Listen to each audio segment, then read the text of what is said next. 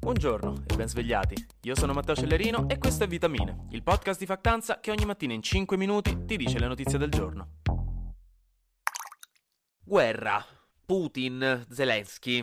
I due leader hanno fatto qualcosa nella giornata di ieri. Cominciamo con Putin, che ieri, nella sessione finale di una riunione del Ministero della Difesa, ha annunciato che si bucherà le mani per permettere al suo esercito tutte le spese pazze che vuole per la guerra in Ucraina. E non è una buona notizia. Questo significa che la Russia ha tutta l'intenzione di spingere ancora di più sull'acceleratore e vista già la distruzione generalizzata che ha causato e le sofferenze che ha portato ai civili ucraini, non c'è da stare sereni. Putin ha proprio detto che il governo darà all'esercito tutto quello che gli chiederà per avere risultati in Ucraina e infatti ci si aspetta che nei prossimi due anni la Russia aumenterà di molto le spese militari.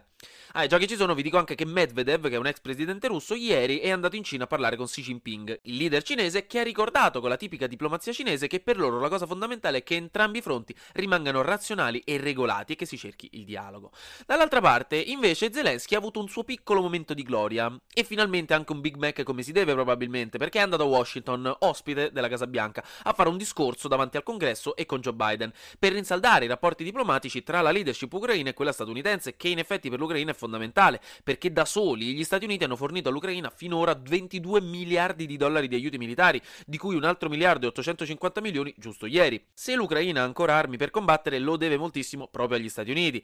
Però, come quando papà inizia a dirvi in maniera sospettosamente insistente di iniziare a mandare curriculum in giro per cercare lavoro e cominciate seriamente a temere per i sudatissimi soldi che vi mette sulla carta ogni mese, anche l'Ucraina ha avuto un motivo per fare questa visita altamente simbolica a Washington. Si teme che i repubblicani, che adesso hanno preso la maggioranza alla Camera dei rappresentanti in Parlamento, si opporranno alla possibile proposta di altri 45 miliardi di dollari di aiuti nel corso del 2023 e di sicuro questo per l'Ucraina significherebbe perdite pesanti in termini di potenzialità difensive. Quindi anche per questo Zelensky ha fatto il suo discorso davanti al Congresso, dove ha fatto diversi riferimenti al periodo nazista, alla difesa contro il regime e alla lotta coraggiosa degli americani in quel periodo storico.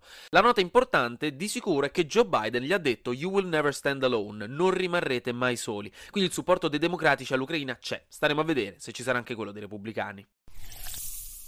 La storia della caccia ai cinghiali anche nelle zone urbane in effetti sta continuando e ci sta dando anche dettagli più succosi del ragù di cinghiale abruzzese.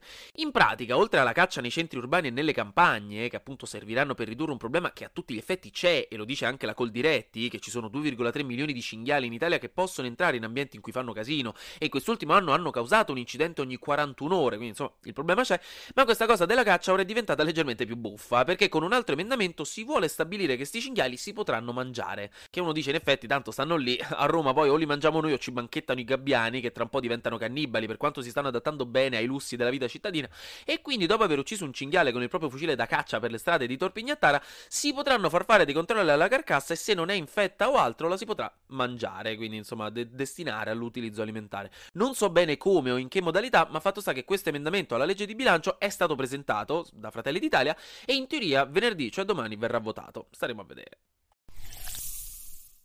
Njum.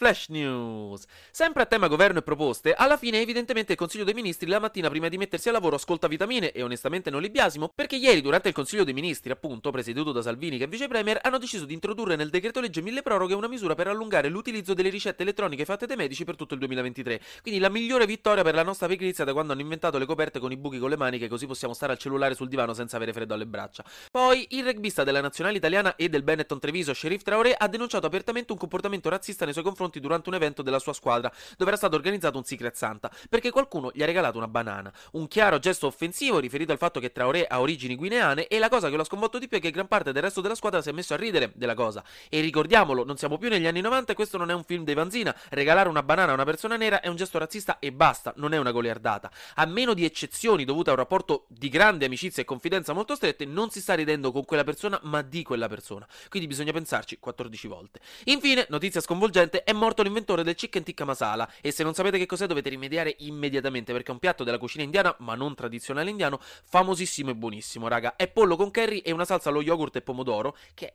spaziale. E l'inventore a quanto pare è stato Ali Ahmed Aslam, un uomo di origini pakistane che aveva aperto un ristorante a Glasgow. Aveva creato questo piatto perché un cliente un giorno si era lamentato che il suo chicken tikka era troppo secco, quindi gli ha messo sopra questa salsa.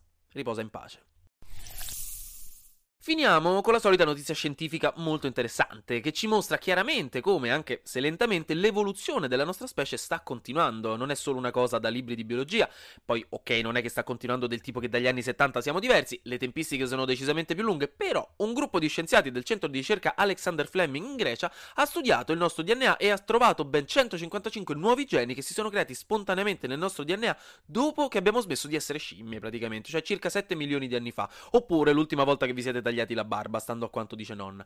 Tra l'altro, molti di questi geni non sono neanche troppo simpatici, ma potrebbero essere collegati a malattie come distrofia muscolare e ritinite pigmentosa. Quindi, eh.